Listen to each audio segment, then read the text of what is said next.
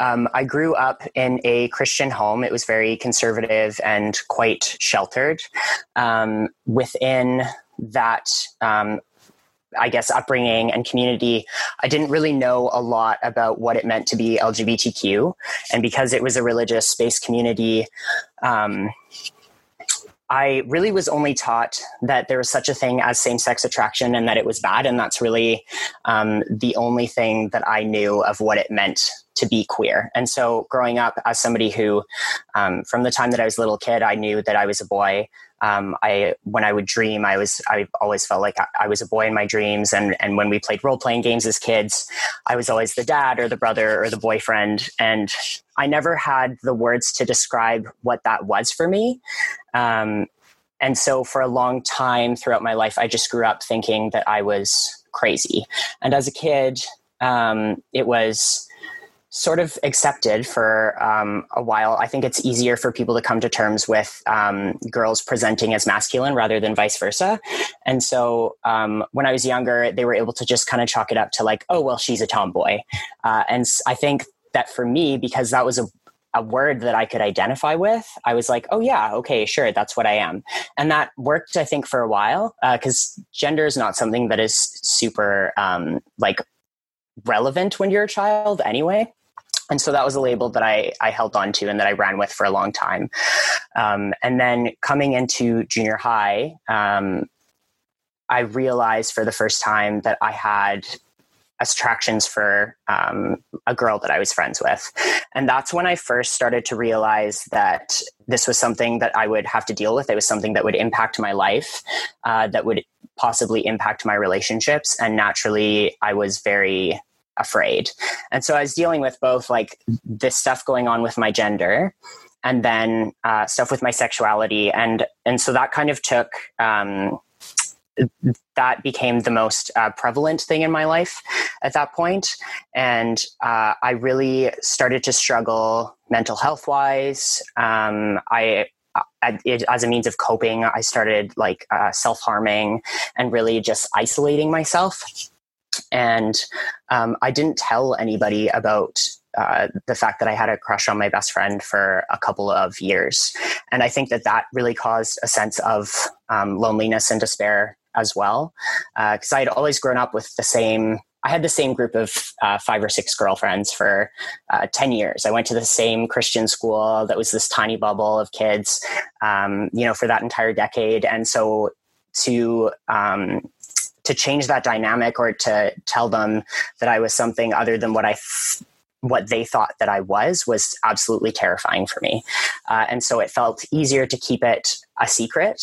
And also because the school that I was going to was very actively teaching um, that queer identities were sinful. And so it just wasn't a safe environment for me to be um, totally truthful. And obviously at home, it wasn't really either. And it just, it, it was something that we didn't really even talk about. Um, and then I was faced with a choice of going to high school with them um, or going to my own uh, like public high school. And I, I, I'm really glad now that I opted to go to this public high school where there was a diverse range of identities because I don't know um, that I would have like survived um, being in the closet for much longer. And so I kind of uh, cut off contact with a lot of those people. And um, in going to a public high school, it was the first time that I realized that like the identity transgender existed. Um, and it was also the first time that I felt like maybe I could start to express like um, the, like my attractions to women as well. And so uh, in a way, it was extremely relieving to come to that point, but at the same time, it was really daunting because now all of these things that I had put to the side were things that I now had to face. Um, and because I grew up in such a bubble, I was extremely socially awkward as well. So that coupled with um, dealing with all these things and trying to repress my emotions, um, I realized very quickly that using drugs and alcohol would be a way for me to, um, I guess, cope with those things and to not have to to really look at them. And so in doing so, that was something that I, you know, like fully dove into to the point that I was kicked out of the school that I was going to. And that happened more than one time. I couldn't keep a job. Um, I, I, eventually moved out of my mom's house and was just couch surfing for a couple of years with whoever, um, you know, had the money or drugs to be able to support me and my habit. And I was just sort of, I reached a point where I was like content.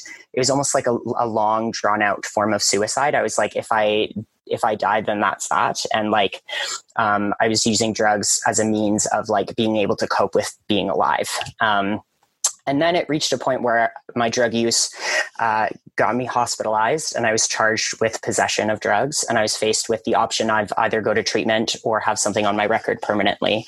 And so I opted for treatment. And it was there that um, in this very sheltered environment, um, with a bunch of professionals that I was able to finally face myself. And I feel very blessed to have been given that opportunity because a lot of people don't have the opportunity to come out in a bubble um, and with professional help. and so those were all um, extremely helpful to me. And my counselor just said to me, we'll try he, him pronouns and whatever name you want. And uh, if you if you feel comfortable, then you can keep doing that. And it was like a great way to just test the waters. And everyone was super supportive. And after doing so for a month or so, I was like, I can't go back to the way that my life was before. And uh, I came out to my family in a family counseling session. I came out to my mom over the phone.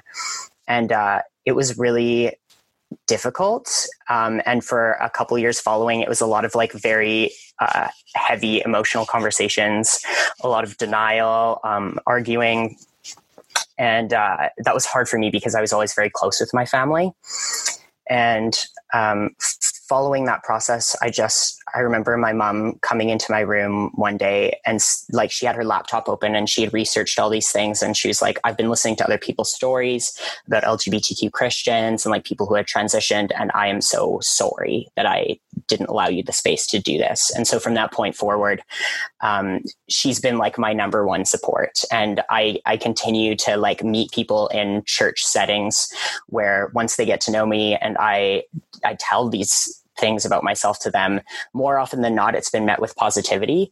And naturally, I've had to deal with um, some things, you know, from some people who weren't as nice or who didn't necessarily agree with the way that I was living my life. But overall, um, it's coming out has taught me something about um, what it means to really love and be loved. Uh, and to really be seen for who you are and valued. And I've I'm really grateful to have gone through this. Like when I ask myself, if I could go back and not be queer, uh, would I? And I wouldn't because it's opened this door for me to like, as a person of faith, to really look at my faith and evaluate it in a way that other people haven't. And so that's made it so much more valuable. And it's also strengthened my relationships because they've been able, they've been able to see past this thing that they believed their whole lives because they loved me. Um, and so it's been a really difficult journey, um, but it's taught me about my relationship to spirituality, my relationships with others, my relationship to myself, most importantly. Uh, and it's taught me what unconditional love truly means.